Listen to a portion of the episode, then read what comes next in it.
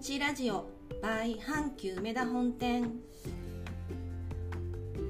大阪阪急梅田本店リビングよりお送りするポッドキャストがいよいよスタートします。毎日を楽しむためのライフスタイルトレンドや暮らしのヒントリビングフロアにて開催しているイベント情報の裏表などをさまざまなゲストや売り場スタッフ我々マーケティングメンバーでゆるーくおしゃべりしていきます。普段お伝えしきれない隠れたヒット商品や優れものなどそんなお得情報もお届けしていきます。ちょっとした知識や工夫でおうち時間はもっと楽しめる。あなたの隙間時間に気軽に取り入れていただければ幸いです。お届けするのは阪急梅田本店マーケティングまさかと浅田です。不慣れなメンバーでスタートしますがどうぞよろしくお願いします。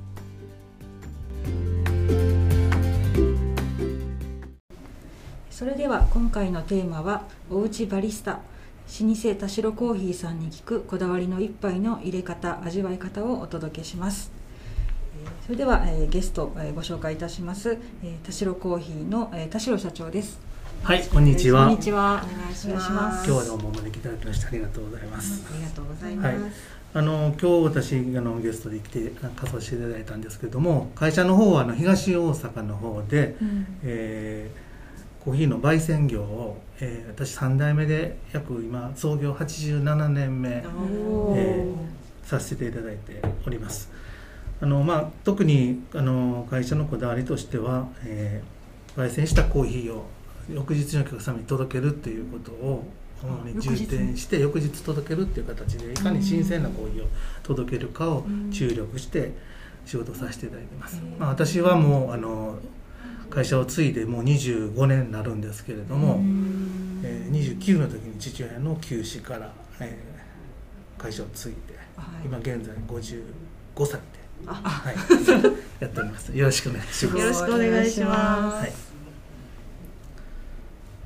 田代社長の方にこれからいろいろとお伺いしていきたいと思うんですけれども、まず、まあ、コーヒー豆っていっぱい種類があるんですがどういう選び方をしたら素人にはいいのかとかそうですね。その辺のことからお聞かせください、あのーまあ、お客様も私たちのお店の方に来て迷われる方多いんですけれども、あの今日はちょっと簡単に3つポイント3つだけをお伝えしようかなと思あってます。りがとうございます、えっと、一つ目は、はい。あの変われようとするコーヒーがですねそのコーヒーって焙煎するんですけども、はい。焙煎した直後から香りがたくさん出るんですけどうん。も、それはどんどん揮発して、うん。ある意味どんどん香りが少なくなってる状態に入っていくんです、ですのでいかにその焙煎した火がちゃんと分かるようになってるコーヒー屋さんかどうかというとこがいつ焙煎したかっていうことですね。でできたら焙煎してから1週間以内のものを1週間。1週間以内のものを購入されるということが、そうじゃないとも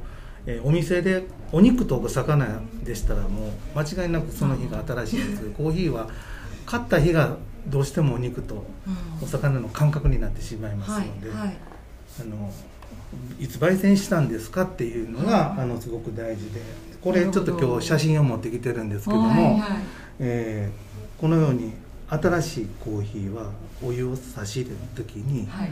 もこもこもこっとこあ。う生きてるような感じで、かなり盛り上がってますね、はい。全然違います。きてる感じですよね、はい。本当にこういうふうなあの形になると香りがたくさん含まれてるのではい。香り高い液体ができるんですね。なるほ。ど。うーん。で2つ目は、はい。えっと、生産履歴が明示されてるものっていうことではい。あのお伝えしたいんですけども、はい。まあ、コーヒーというのは農作物なんですよね、はい。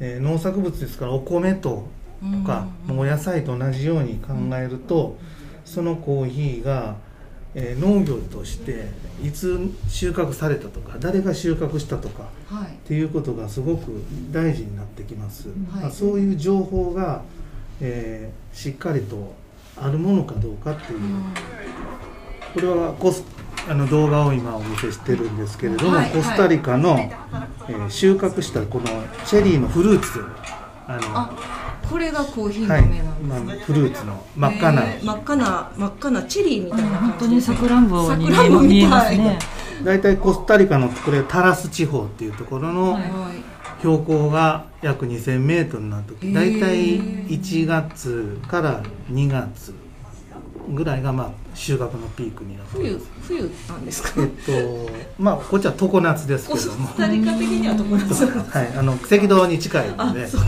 そうか。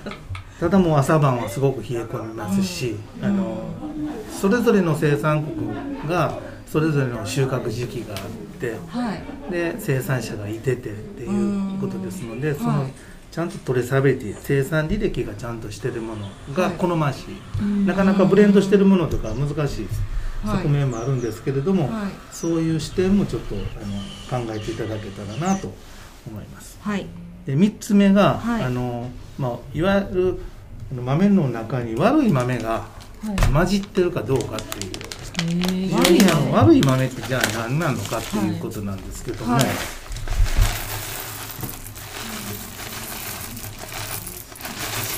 これはあのいい香りが。いい香りがする。今豆をざーっと出してくだました。出したんですけれども、はい。えっとまあお客様も買っていただいて自分が買っていただいた豆をよく見ていただいたらこういうしちょっとねあの焙煎から色が入ってない豆とか。ああこういうかけた豆とかね割れた豆とかがはいはいはい。あの入ってるんですよね。あ割れてますね。はい。はいこういう豆がね入ってるかどうかっていうのをちょっと買ってみたコーヒーを見ていただければ、はいはい。あのあらっていうところが見えてくると思うんです。うん一粒。一粒まあひ粉で買われるお客様ははい。これはちょっと難しいんですけども、はい。豆で買われるお客様はこう見ていただいたらえ蒸し食い豆とかかけ豆とか。蒸し食いとかかけてるとか、あはいでことういう白い豆はちょっと白いこれはあの焙煎ができてないってことですか、豆って赤くチェリーになるんですけども、はい。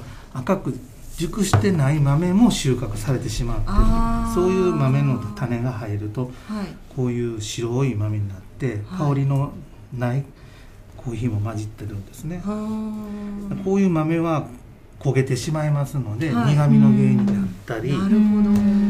こういう豆が多ければ多いほどあの悪い豆になってしまうんです。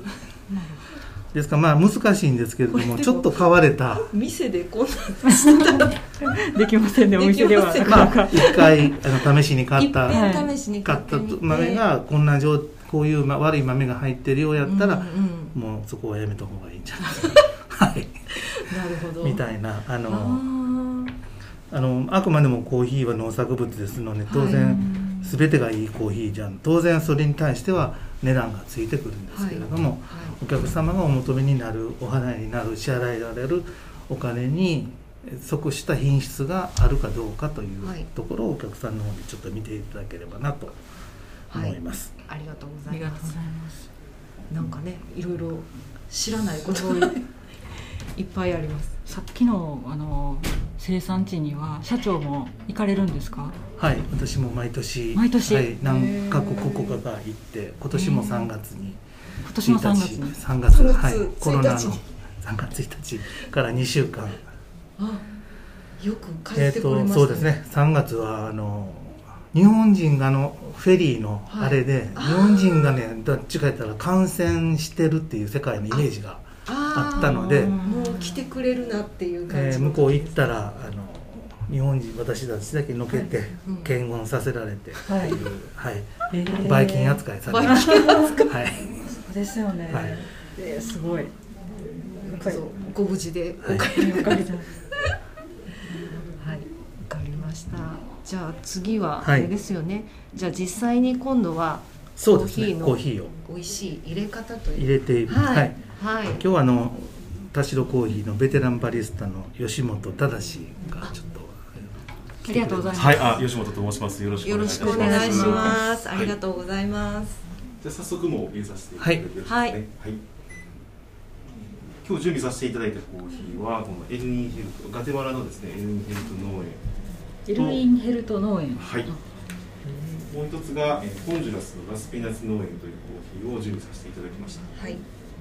すごいですね。農園ごとに豆の名前が名前がついている、まそうですね。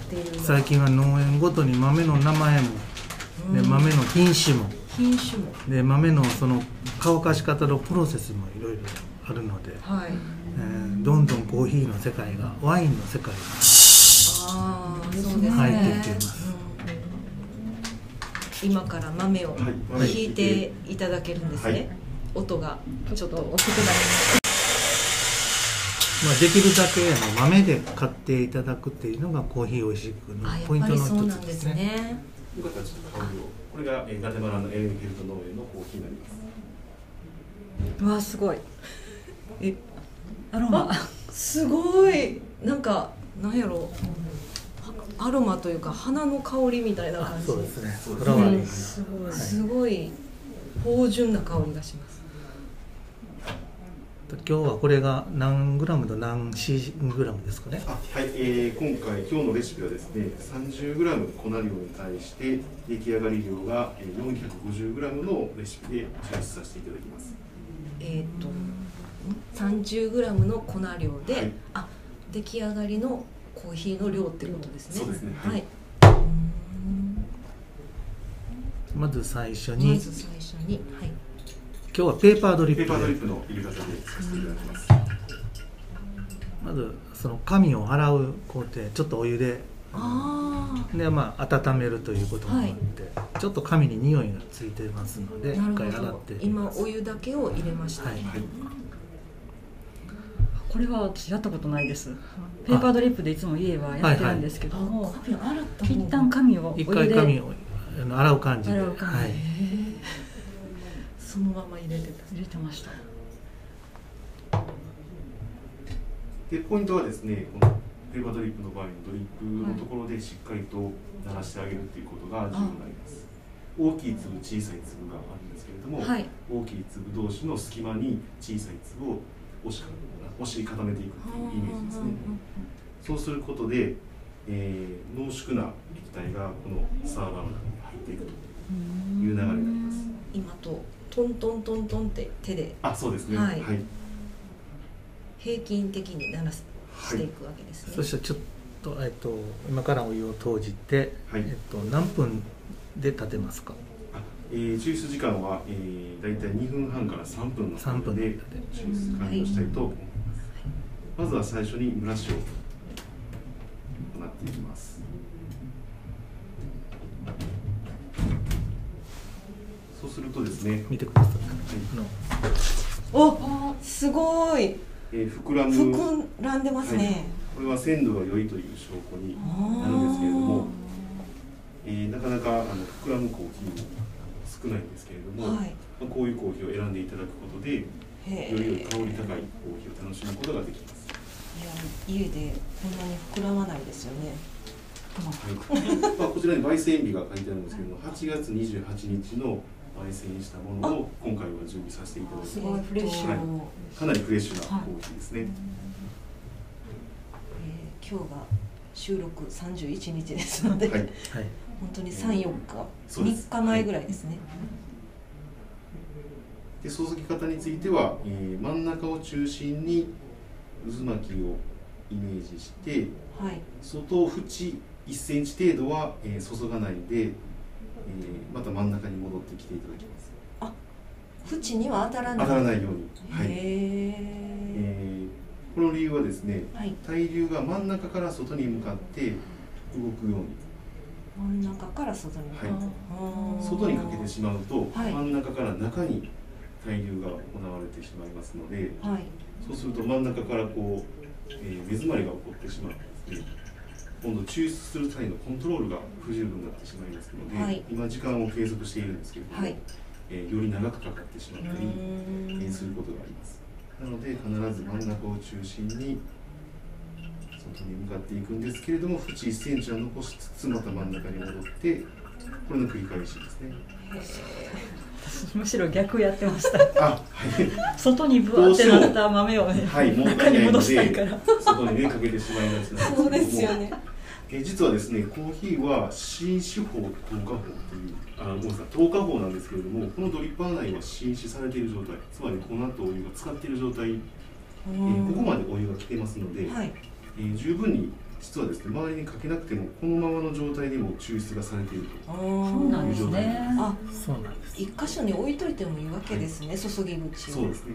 あただ回す回す理由はですね、はい。えー対流をうまく中で均等にうんさせるために、えーくるくる回すっていうことですね。そしたらやっぱりここの注ぎ口ってある程度細いあやつの方がはい。ピンポイントで当たる方がいいんですよね、やっぱり ティファールそのまま注いだらガ ガバッといっちゃうので。ガバッといっちゃうやっぱはいりできたらこういう注ぎ口の細いものをの方が方がいいですよね。いいっていうことです。ねはい、たっぷり。ちょっと今日は4杯分3杯分から4杯分の準備させていただきますこれ今タイマー付きの台を使われるんそうでねです。すスケールを。あの今タイマー付きのスケールが結構安く販売しておりますのでぜひともご活用いただきたいと思います。タイマー？あ抽出時間も？ちゃん抽出時間。とここで見れるうーんそうですね。あありがとうございます。はい。あれ1回目注いでから2回目注ぐまでに何分とかあるんですか？ちょっと待った方がいい、えーとはい。ブラシのところですね、はい。待っていただいた方がいいですね、はい。まあ、えー、20秒から30秒って20いう秒。から30ふうに一応目安としてあるんですけれども、これはあの粉量に応じて、はい。えー、30秒以上かけないといけない時もあります、なるほど、はい。じゃあちょっと実際に飲んでいただきましょうあーいい香りが。かはい。すごい漂っていて。やってます。本当に申し訳ないですね。あいいですね私たちだけ。ありがとうございます。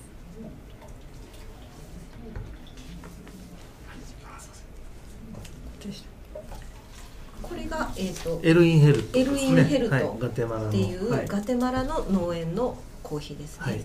じゃあいただきます、はい。いただきます。うーん。なんだろう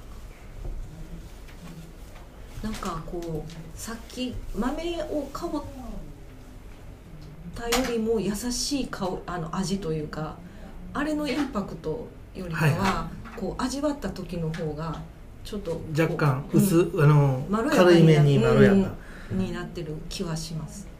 これがだんだんと温度が下がっていくと、はい。あのまだちょっと熱いんですよね。うん。で人間の舌ってこう、うん。熱さにうん味が取れないので、んえっとだんだん温度が下がれば下がるほどコーヒーの味わいが、うん。あのできてくるようになるんです下がるほど、はい、うん。なんかどうですか？フフルーツ感をフルーツすごく感じます、そうですよね。ちょっと冷めていただくとそれそれがよりフルーツ感を感じる酸味です。酸味。うん。で甘みがどんどん増していきます。へえこれはあの酸っぱくない酸味ではい。はい。あのフルーツ感、はい。であのすっきりしてる。液そう体が、ですね。液体がすっきりしてるっていうことはあのずこの完熟チェリーが、はい。均一度がすごく高いんですよね。そうするとあコーヒーの液体がクリーンカップっていうか綺麗になるんですよ。ーへえ雑味がないコーヒーになる。ああなるほど。本当にいい酸味ですよね。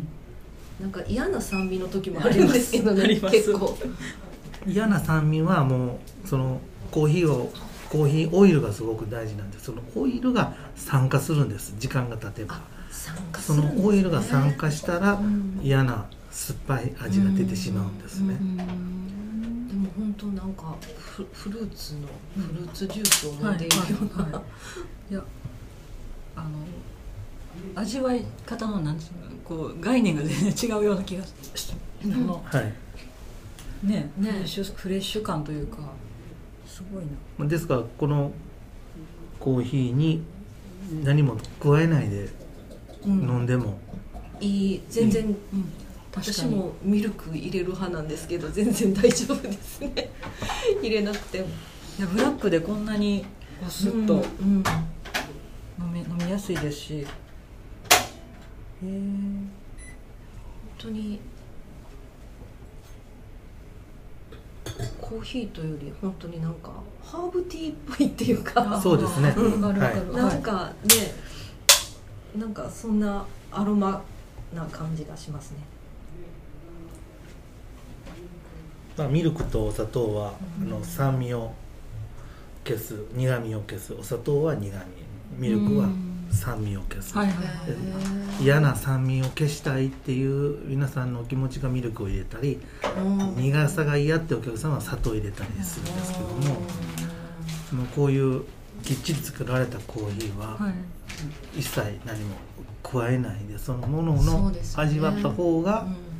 美味しい、そうですよねすごいですね。ああんまり何も考えずにいつもミルクを無意識に入れてしまったりとか、無意識に。ですからもう嫌な経験が終わりなんです、トラウマになはい、ってる。トラウマになってる。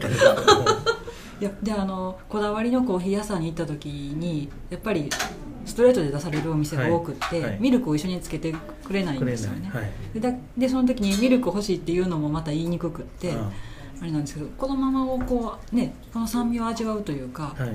この味わい方ってこうなんか知ってたら、うんまたこう自分の頭がちょっと今切りか切り替わったというかあそうですね。はい、あのあんまりね本当に何も考えずにミルク入れてしまう習慣がちょっと、うんぜひ見直さない。ミミルクの内生活も。内政 ありがとうございます、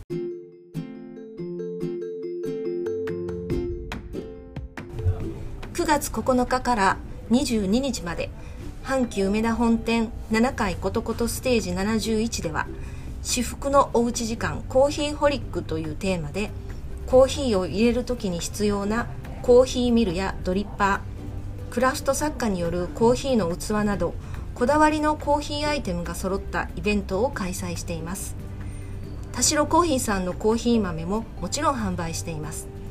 ぜひ7階ことことステージ71至福のおうち時間コーヒーホリックにお立ち寄りください。